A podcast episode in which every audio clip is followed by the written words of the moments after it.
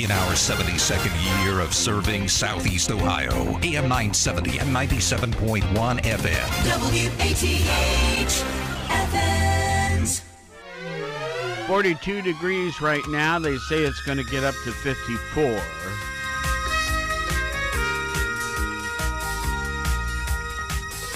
It's going to be in the mid-70s over the weekend. Hey, it's a special edition today. Longtime friend Roxanne Mele Brunet. I love saying that. She's our guest today.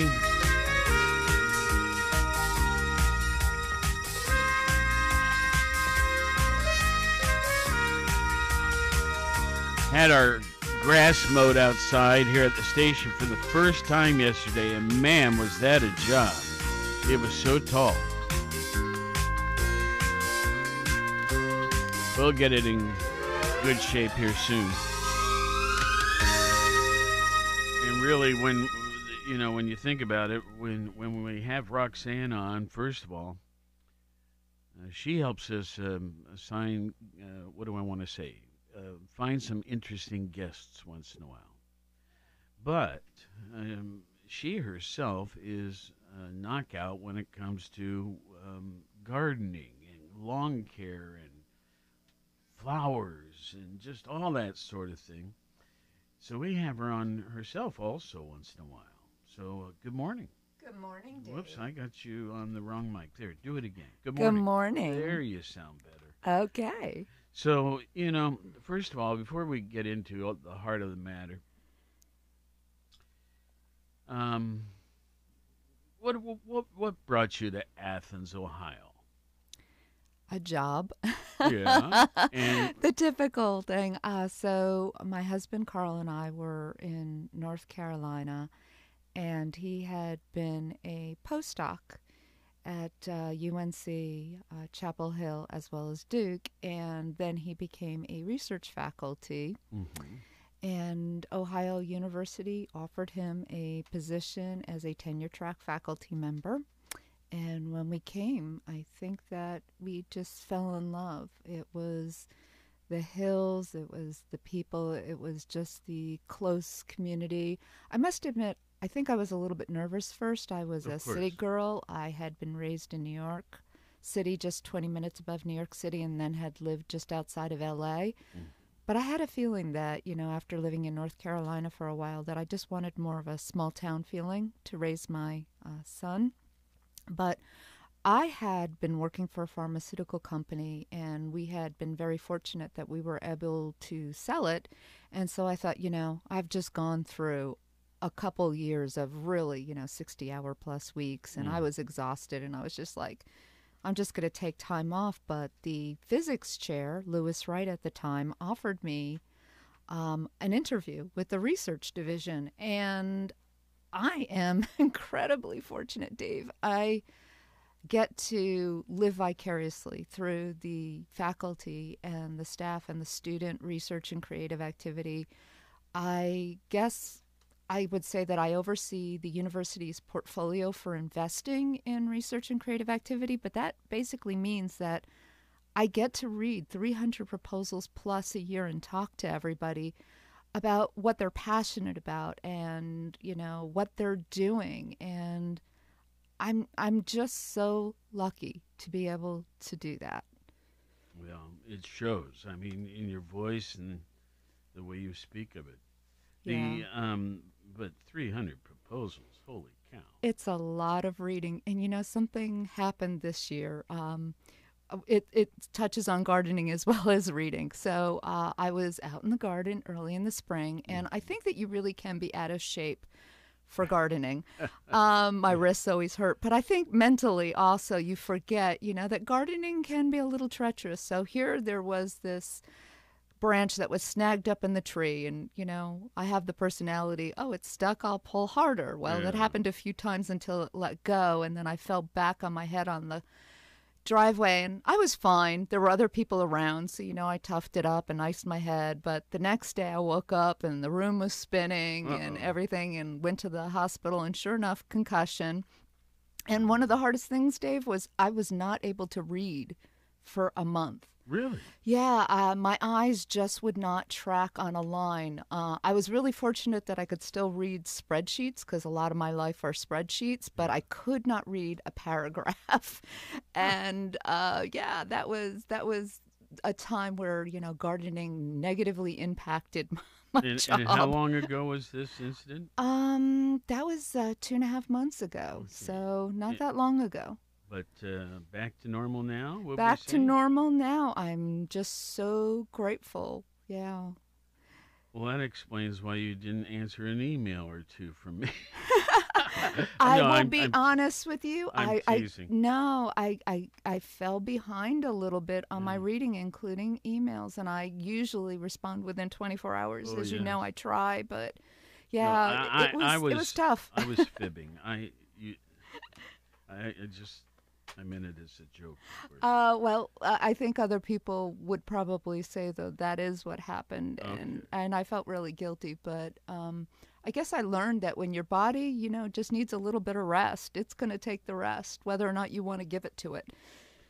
I asked you, first of all, the topic we love to talk with you about several times a year is gardening. Yes. And Today you gave me a sheet to look at, and it's basically 2 months of what you do in those 2 months. And I'm betting that you could produce such a thing for all 12 months. Yes, and there are actually really good lists out there. Almost every extension office has a list for their state, and but I think that Athens is a little bit different, and you know what? This year is a little bit different. The season has just been unusual. I think that anybody who lives in Southeast Ohio knows that, you know, blink and the weather's going to change. But like tonight, for example, we have a freeze warning.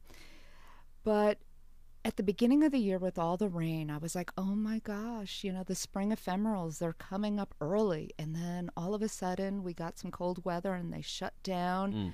And so lots of plants that don't normally bloom at the same time were blooming. Weeds were coming out early, but a lot of my plants, my perennials, are actually late.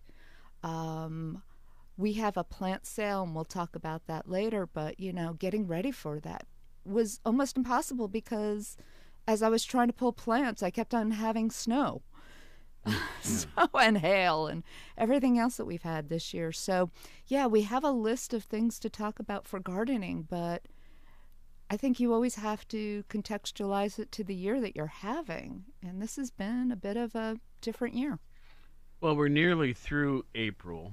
Today being the 27th of April. Yes. But in your April list. Yes. Okay. So first of all, weed.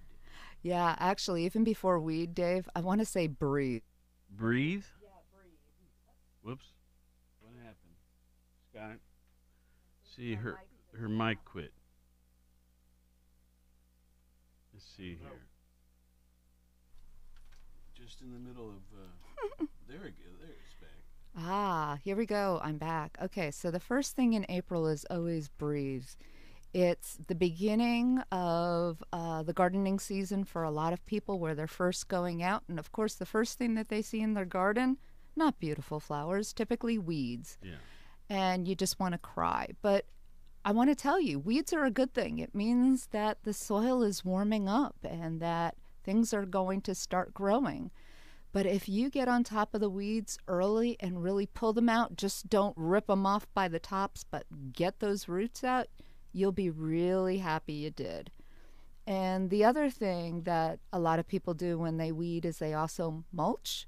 And you want to mulch for a couple different reasons. One, it locks in the moisture, but it also suppresses the weeds that, you know, if you didn't pull them all out and they start growing, they'll get covered by this mulch, and hopefully they won't grow as vigorously. But also, a lot of mulch has, you know, nutrients in it, so you're feeding your plants at the same time. Now, you know, there's compost. Yes. And then there's mulch.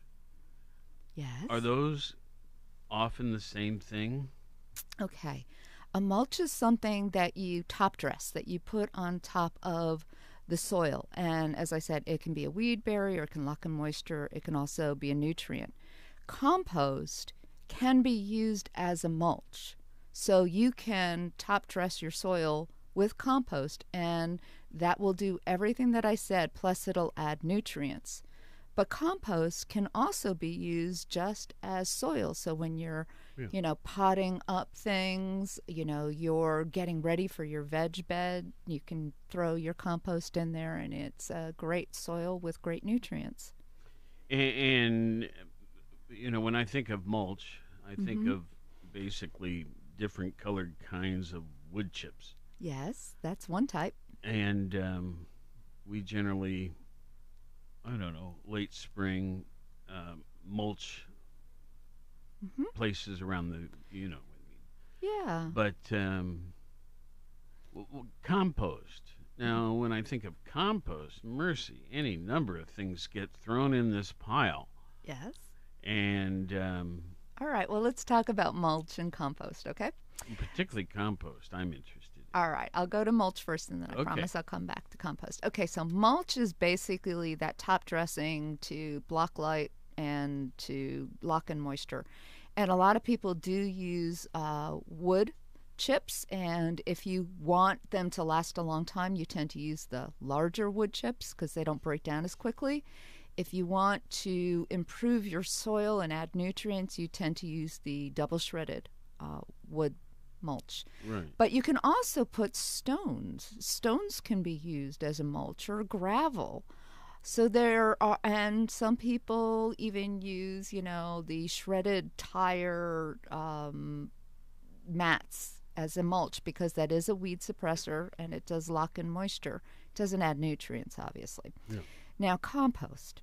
So compost is when you take approximately 50% brown material, so that's dead leaves, dead grass, cardboard, and then you have 50% green material like live plants, weeds, grass clippings. And you put them together, and then the insects and the microbes come in and they break it down, and they make this lovely dark black soil that has amazing nutrients but also really good soil structure. And the great thing about compost is that if you put it on top of the soil, you don't actually have to dig it into your soil for the nutrients to get into the ground. Instead, what happens is when you add all this lovely fluffy compost, the worms and the microbes and other things come up from the soil below and then bring it back down. As a matter of fact, what we're learning is that a lot of people like to do what's called the no-dig method, where you lay the compost on top of your soil and you never dig it in. Because when you dig it in, you actually destroy a lot of the soil substructure. What do I mean by that? A lot of people know that you need soil for plants to, you know, grow, unless you're doing hydroponics. But what they don't know is that the roots of the plants also need air as well as water. And so soil particles are not just directly touching each other. There are pockets where there's air and there's water. And when you dig too much, like rototilling, you can actually destroy that substructure. And, you know, if you have sand, well, that's not as bad, but if you have clay, it's really easy to destroy it. And I don't know if you've ever had the experience where you go out into the garden and you're so excited about digging that you dig when it's too wet in the clay, and then all of a sudden you get this compacted dirt clods that you can never get apart again. Right. That's because you've, you know, ruined the soil structure. So compost is really good for adding nutrients and blocking, you know, the weeds and holding the moisture. But it's also really good for adding soil structure. Well, okay, so I do a lot of mowing, right? Yes. Oh. That's very We're going to have to talk about that. I know it's very important to you. And and then I walk around with a little, I don't spray everything. I just hit spots here and there. Mm-hmm. Yeah. Where dandelions and other things. Do you do that, or is that like a no-no? Okay. You know, I'm not going to say that it's a no-no, but I am going to say that I don't do it. Okay. So you would prefer to have that old-fashioned sort of fork thing? You know, I'm not even going to say that, Dave. I'm not going to talk against people who want to use some chemical sprays. Well, I mean, how do you keep dandelions out of your yard? Okay, I'll get to that, I promise. Okay. So for me, right now, I am turning my lawn into a wildflower meadow. Right. And so that means that I can't use herbicides, because then it would kill some of the emerging flowers. Sure. So when I do get something that I term as a weed, yes, I do go and I, take what I call a hori-hori knife, which I absolutely love. It's about a 6-inch long serrated knife. It's only about 2 inches wide. And it's really good for getting out deep taproots like dandelions. Mm-hmm. But you know what? I'm a little bit younger than you. Sorry to say that, Dave. Don't kick me. And I can still get on the ground and reasonably, get back up. So I think at some point, though, I'm going to have to rethink how much I, am willing to do the physical labor as compared to, maybe what you do. If people decide to use herbicides, what I would say is read the label. There are herbicides out there that are very short-acting, that they are very specific. They now have ones where, you can paint on the leaves, and that way it only affects that plant. Where I think we can get into problem with sprays is, especially if you're not doing it on a very still day, and then unbeknownst to you, it could spray back on you, or also it can spray on other areas. So I really like the new systems where you just dab it on the plant itself, because the way that these herbicides work is that as the plant is actively growing, it takes it in through its leaves, brings it down to the roots, and then it kills the plant. So I guess that's the first point is, only use these herbicides when the plants are in active growth, if you're doing that. Also, read the labels. So many people use these, and they think, if one is good, then two is better. In other words, higher dose is better, and that's not true. But also, it can be dangerous. Some of these you want to, wear gloves, wash your hands, wear a mask, depending on what that label says. So I'm not against using herbicides when it's appropriate. I'm actually fighting a really dense thicket of poison ivy. And I had a friend who is pretty resistant to it come in and get the majority of it out, but there's still residuals. I mean, these plants are big enough that they have giant vines going up trees. And I have had to resort to using some herbicides. Well, anyway, I'm just amazed. First of all, the thing I have has a hose and a long-reaching nozzle, so the actual spray tip is probably 4 or 5 inches away from the plant. Yeah. And so you just push a button, and there's a little electric battery that just pumps that tiny spray. I know exactly what product that you're talking about, and forgive me for dancing around the subject. I always feel like I shouldn't call out a particular brand. Yeah. That's all right.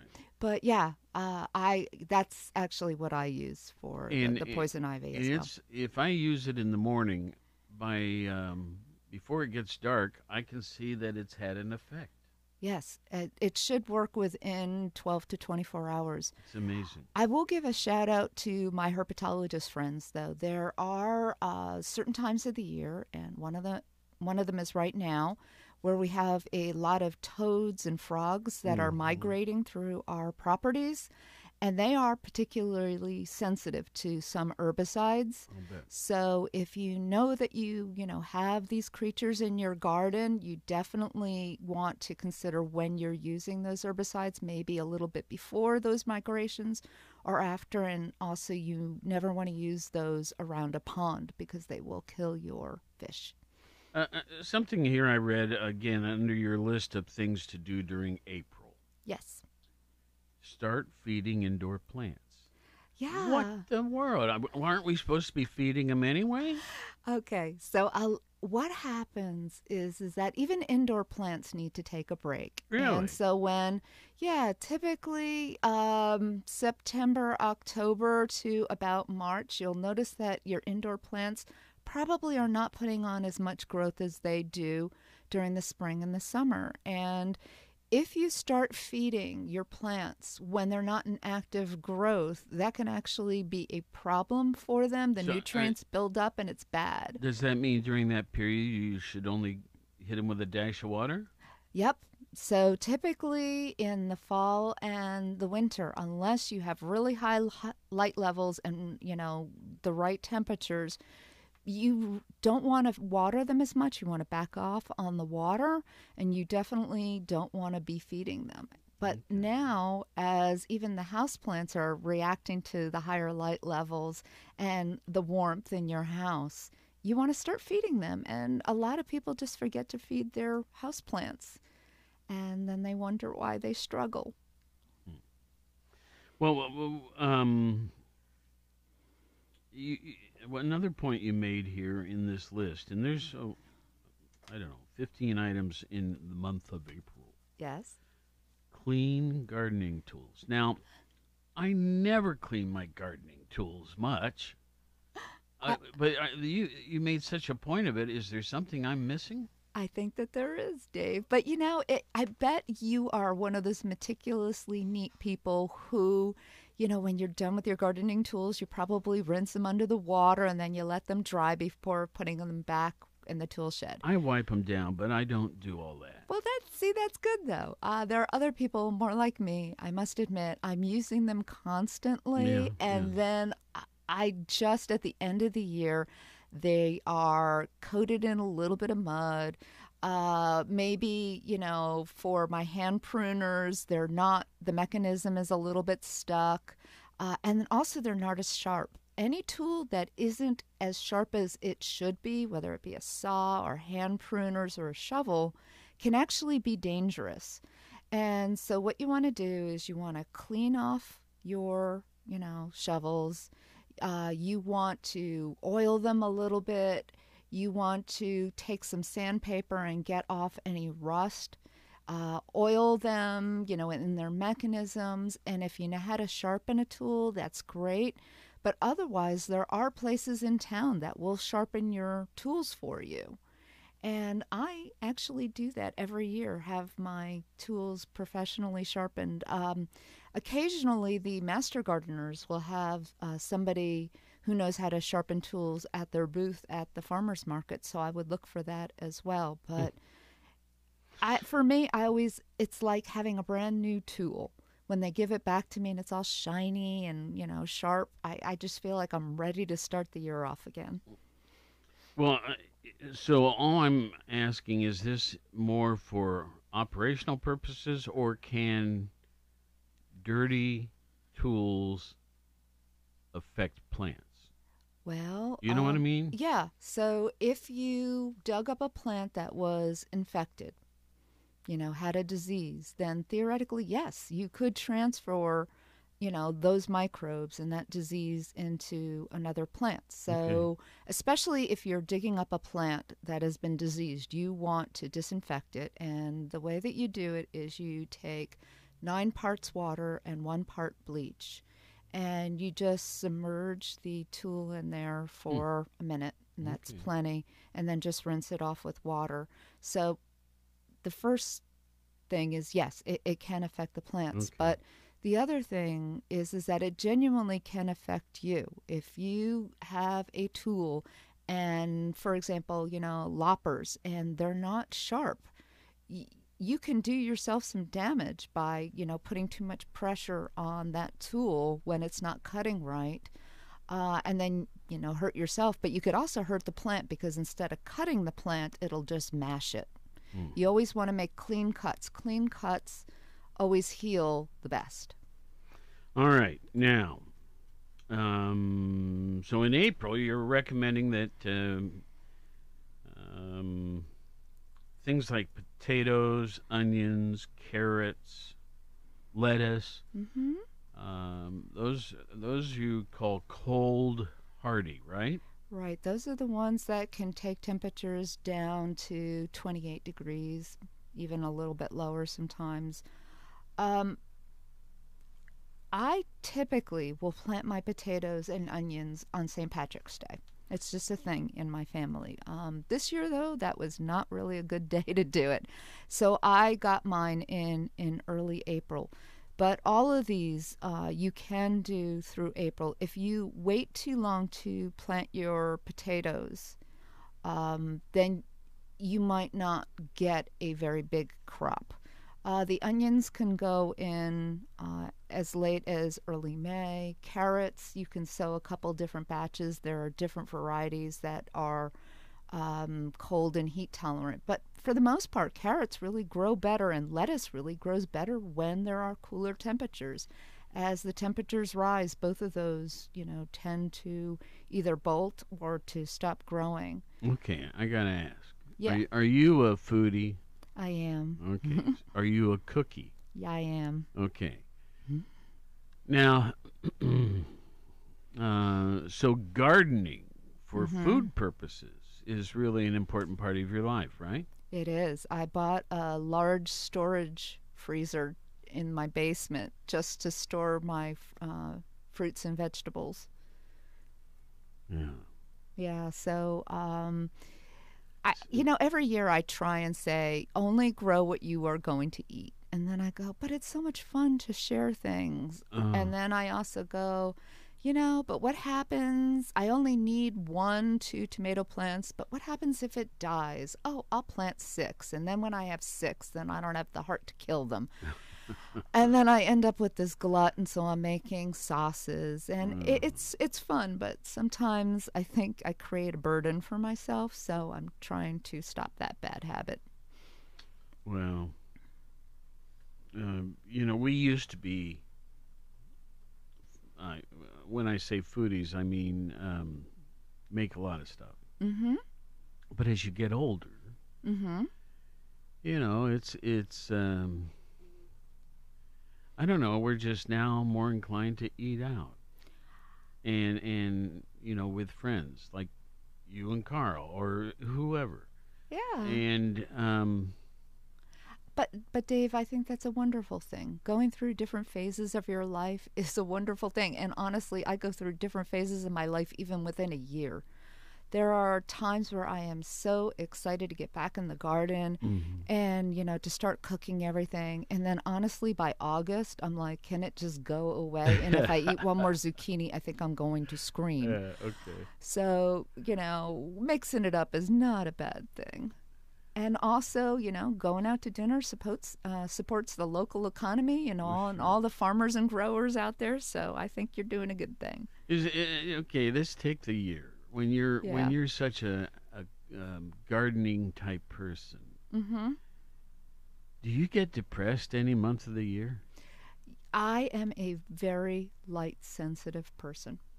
So if we have a really dreary fall and winter, I have a really hard time with that. And my mom lives in Florida, and I will sneak down there, yes, to visit her, but also just to get some sun. Yeah.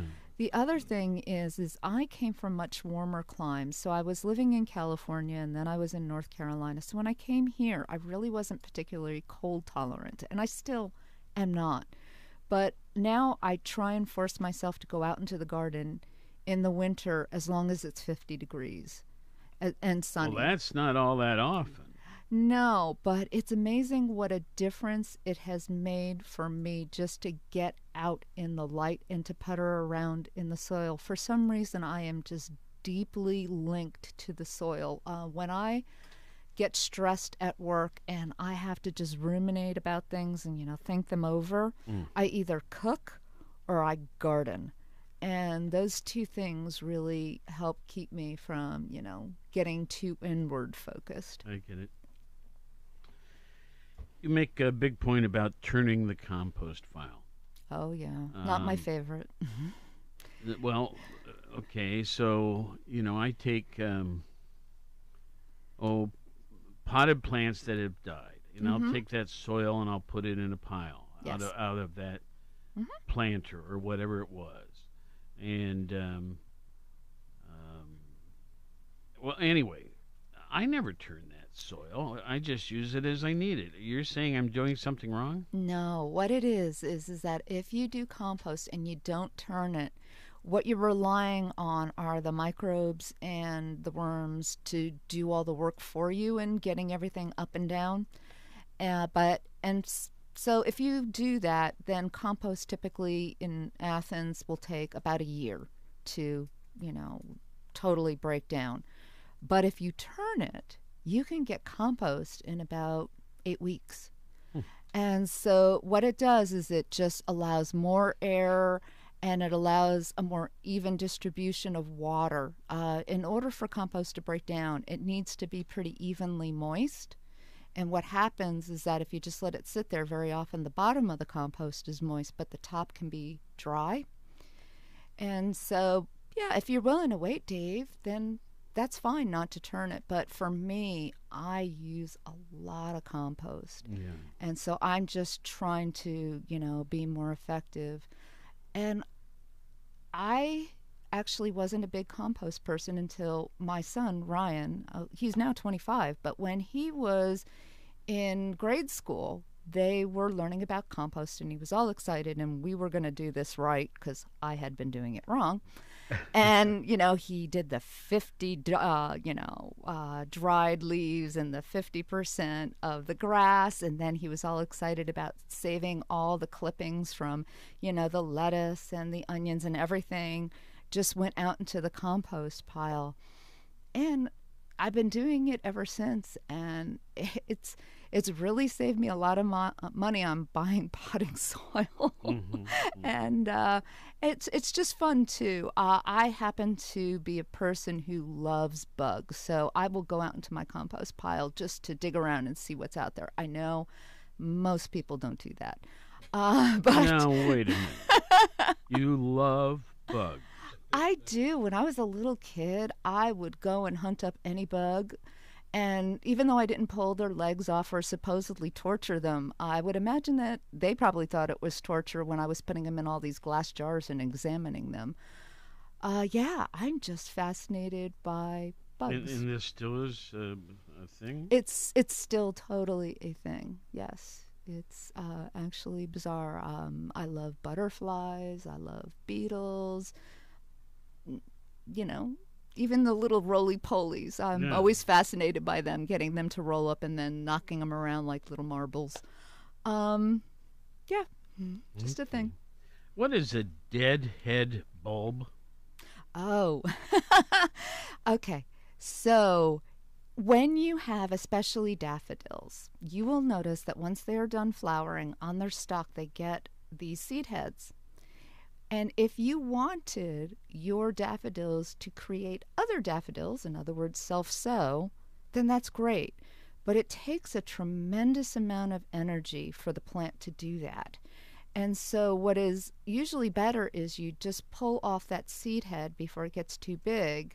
And that way, as the bulb, and you know, as the leaves die back, they'll take all the energy back into your bulb. And so you'll have a bigger bulb for next year. And a lot of people don't deadhead their daffodils. And so that's one of the reasons why they might bloom really well one year, but then they won't bloom well the next year. Okay. Well, so here it is, what we say, April 27th. Yes. And so May's right around the corner. So this moved to the month of May and some of the things on that list. Shop. shop. My absolute number one favorite thing is to go to stores, you know, by May 15th, which is considered our last freeze date. You can start planting and your annuals. And I do grow a lot of things from seeds, but I also grow a lot of plants, and there are a lot of tempting plants to get. Wait a minute. If I were a gardener, yes, I would want perennials. You know, why, although I realize annuals can be more colorful and more lush and all of that sort of thing, mm-hmm. but then they're gone. They are, but I actually garden now with three things in my garden. I know a lot of people have separate vegetable plots, and I do that too. But there are a lot of beautiful ornamental vegetables like Swiss chard, and even tomato plants. I find their leaves are really interesting, so I will put them in my garden along with my perennials. So the nice thing about perennials, as you said, is they come back every year, but a typical perennial will bloom for 4 to 6 weeks, and it is really hard to get enough variety without looking like a mishmash, to go anywhere from April all the way through first frost. And so for me, annuals are plants, where if you have a whole, like, for example, if you have daffodils, eventually they will die back, but you don't want to go digging a hole there and putting in a perennial, right? Because you're going to dig up your bulbs. But the bulbs are typically 6 inches deep, and so that's just enough room on top to have an annual. So I put a lot of annuals on top of my daffodils. Yeah, so I have an intermix. So I have annuals and perennials, and I also have some vegetables. Wow. I mean, I think of the work that you put into this, and I mean, it must be stunning to look at. So, speaking of which, there are some events coming up. Mm-hmm. And one is at your home. It is. We're hosting the Deer Resistant and Native Plant Sale. And this year, we decided to do it as a hybrid event. So the online ordering, the orders are due May 1st on Sunday, starting at 9 a.m. And so that's got to be done online, right? So that's done online. And if you go to nodeerplantsale.com, no spaces, it will have a file that shows all the plants that we have. For each plant, it has an image. It shows what it looks like. It describes, what conditions it likes. And so you can go through it. And in addition to deer-resistant plants, we also have a lot of natives, and a lot of natives that are deer-resistant. But if you don't want to order online and you're willing to see what's left over, then on May 7th and 8th, starting at 9 a.m., you can come in person to my house. It's 171 Longview Heights, and you can shop for plants. And Lindsay Seacrest, my friend, and I, as we say, we're two ladies with plant problems. And so what we do is we clear out a lot of things out of our garden, that are just getting out of hand. We also bring in a lot of liners. We try new things. We really try and keep the prices really reasonable because we consider this more outreach than anything. A lot of people in Athens have basically given up on gardening because they can't garden with the deer. And I had been doing the deer resistance studies for the state of Ohio for a few years. And I just really want to show people that it's not impossible to garden in Athens despite the deer. So that's one of the sales. And then the Athens Gardening Club is having an in-person sale on May 7th from 9 to 11 at 44 Elmwood Place. And they always have some really interesting, unusual plants. They have sun perennials. They also have some wonderful shade perennials. So I would encourage people to do that. And then the Master Gardeners have their in-person sale at the Athens City Pool on May 14th from 9 to 12. And that's when all the Master Gardeners in Athens pull plants out of their gardens. And the variety is amazing. But what's even more amazing is that at all of these sales, honestly, you can talk to people about plants, especially the Master Gardener sale. They are wonderful about educating you about anything to do with gardening, whether it has to do with that plant that you've just picked up or if you have another gardening question, they will help you. Let me just reiterate one more time. If you want to find folks, you, our listeners, if you'd like to find a list of these various events, one more time, where should they go on the web? Okay, so if you go to nodeerplantsale.com, it will have information for our event, the Deer Resistant and Native Plant Sale, but it will also have information on the other plant sales as well. Fair enough. Dave, I also want to talk, if it's okay, about the Athens County Humane Society. They're having two wonderful events where you can actually go and look at beautiful gardens. So on May 21st from 2 to 4, they're opening up the Zenner House, 30 Utah Place, and they're having live entertainment and auctions and raffles, and you can get tickets at the AthensHumane.org/events website. And then on May 22nd, they are having their annual garden tour again. But what's great is that they've moved it from the end of June to May 22nd. So you're going to be able to see gardens at a different stage than when you normally do. The tickets are $15. You can get more information at AthensHumane.org/events. The gardens are in Amesville and in Athens. And I have just been asked to be on the tour for next year.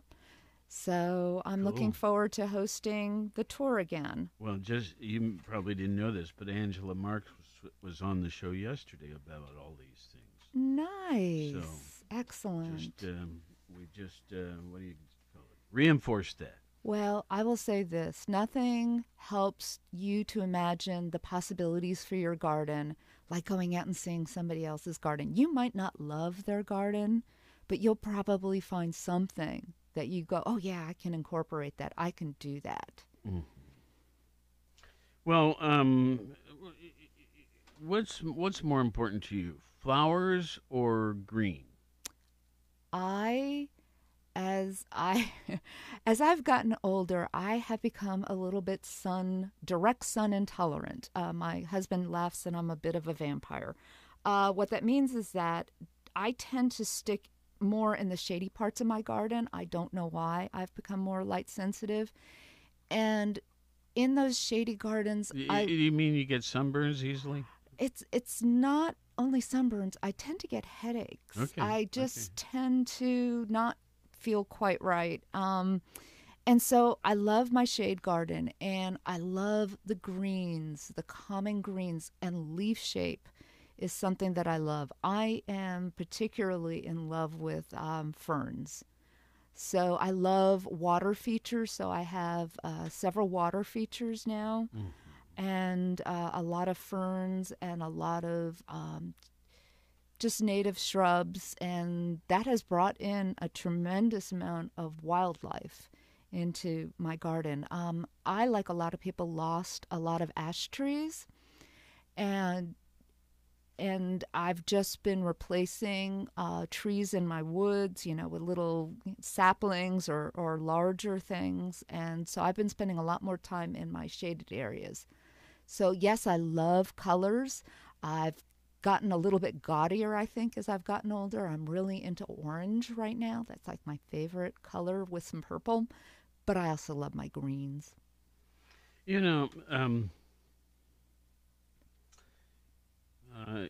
talked about love wildlife.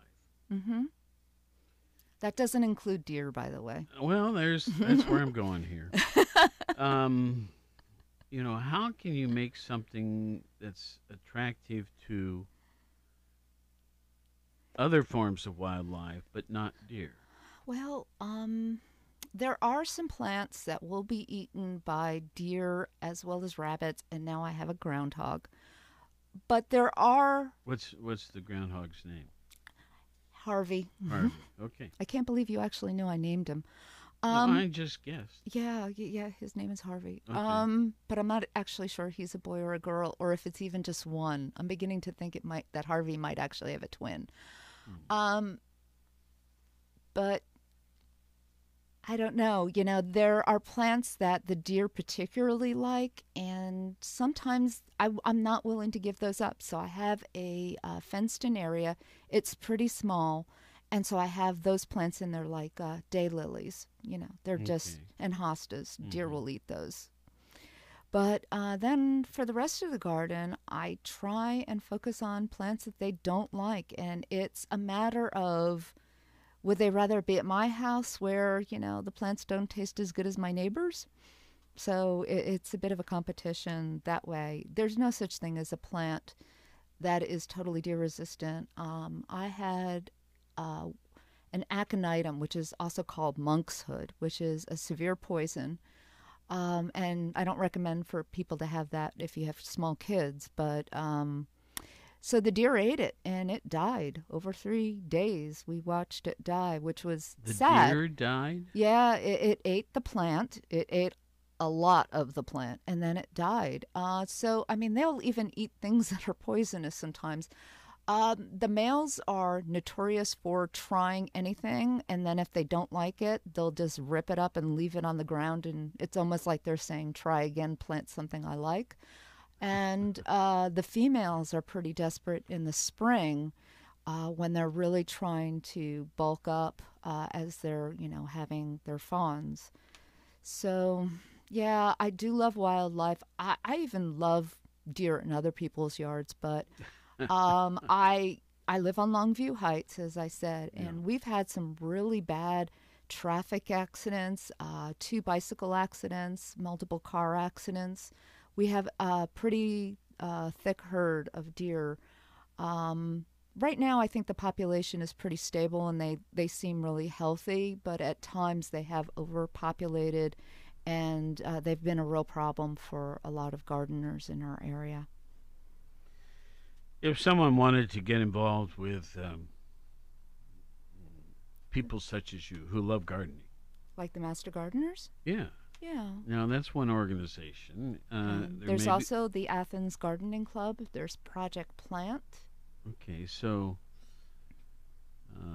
there also is the... Are they listed anywhere where one could go and find out how to get involved? Well, so if you go to where we're advertising the plant sale, we do talk about the Athens Gardening Club and the Master Gardeners. So, and once again, that site is nodeerplantsale.com. Yeah. Oh, wait a minute. Did I say that right? Yep. Okay. So nodeerplantsale.com. Yeah, but no spaces. No spaces. Okay. And then these different local outfits are all mentioned there, and you can sort them out and get involved. Good. I hope people do. Well, we've got 2 minutes left. Let's do one more time a list of these various events coming up. And we got May 1st, May 7th, May 8th. Those are 3 that I know of. Mm-hmm. Right, so the May 1st one is order online, and then the 7th and 8th is in person, and that's for the deer resistant plant sale. So what you've ordered online, you pick up on May 7th and 8th. That's right. Okay. But if you didn't order online, you are still welcome to come out on May 7th and 8th if you're willing to, you know, take what's left, and there should be a decent stock left. And then on the same day, May 7th, the Athens Gardening Club is having their in-person sale, 44 Elmwood Place. And then the Master Gardeners are having their sale May 14th at the Athens City Pool parking lot from 9 to 12. So plenty of excuses to get out there and be a plantaholic. What...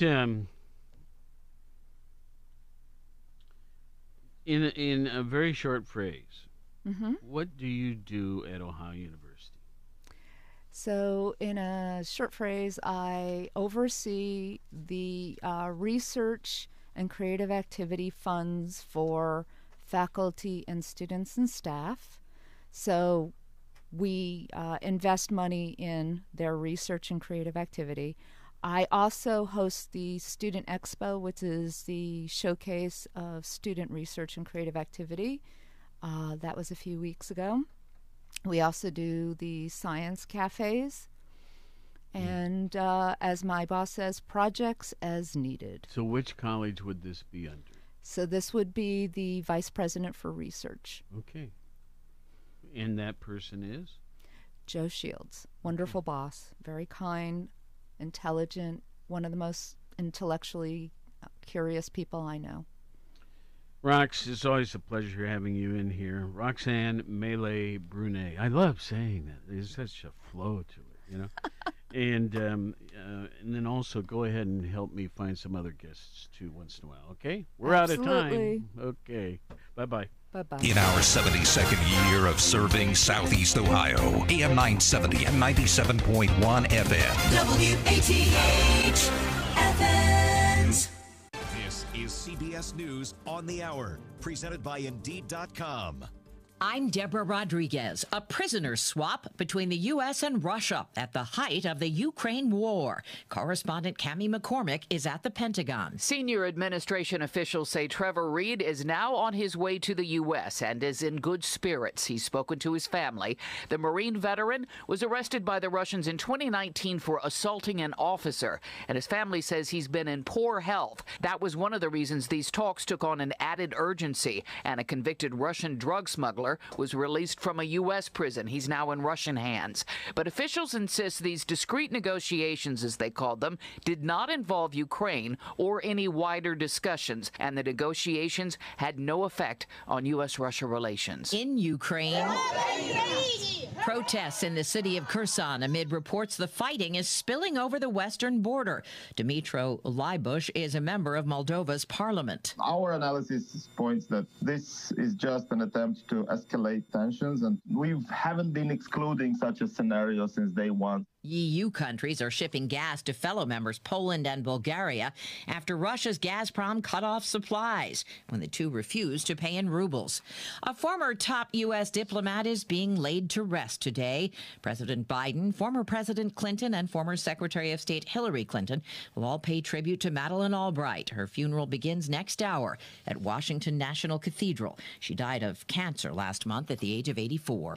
Jury selection is resuming in the trial of the Parkland, Florida school shooter a day after an entire